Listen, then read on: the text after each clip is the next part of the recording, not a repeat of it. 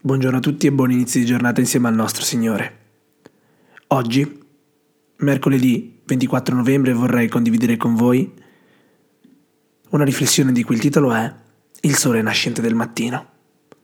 Il testo introduttivo di oggi lo troviamo in Ebrei capitolo 4 versetto 1 e dice quanto segue.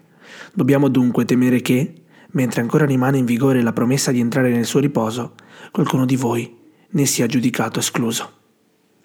In Ebrei capitolo 4 Dio promette riposo per il suo popolo.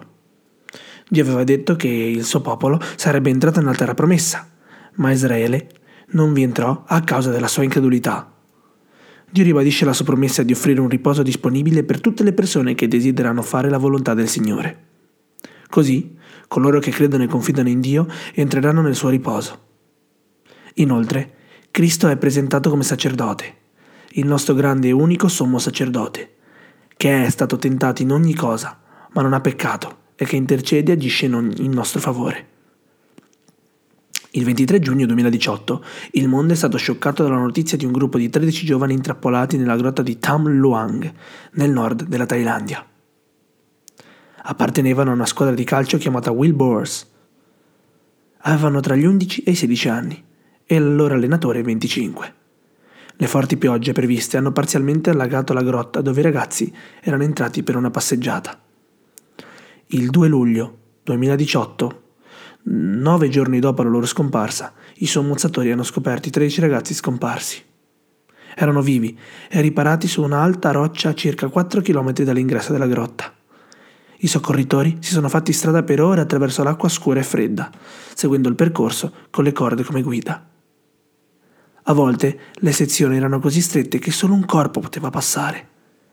È stata un'impresa incredibile. Dopo due settimane agonizzanti i bambini sono stati salvati sani e salvi. Loro, la loro famiglia e il mondo si sono riposati dall'angoscia. Che gioia, che vittoria. Tuttavia, ai bambini è stato detto che uno dei subacquei di nome Saman, che significa il sole nascente del mattino, ha perso la vita cercando di salvarli mentre posizionava le bombole di ossigeno lungo il percorso allagato.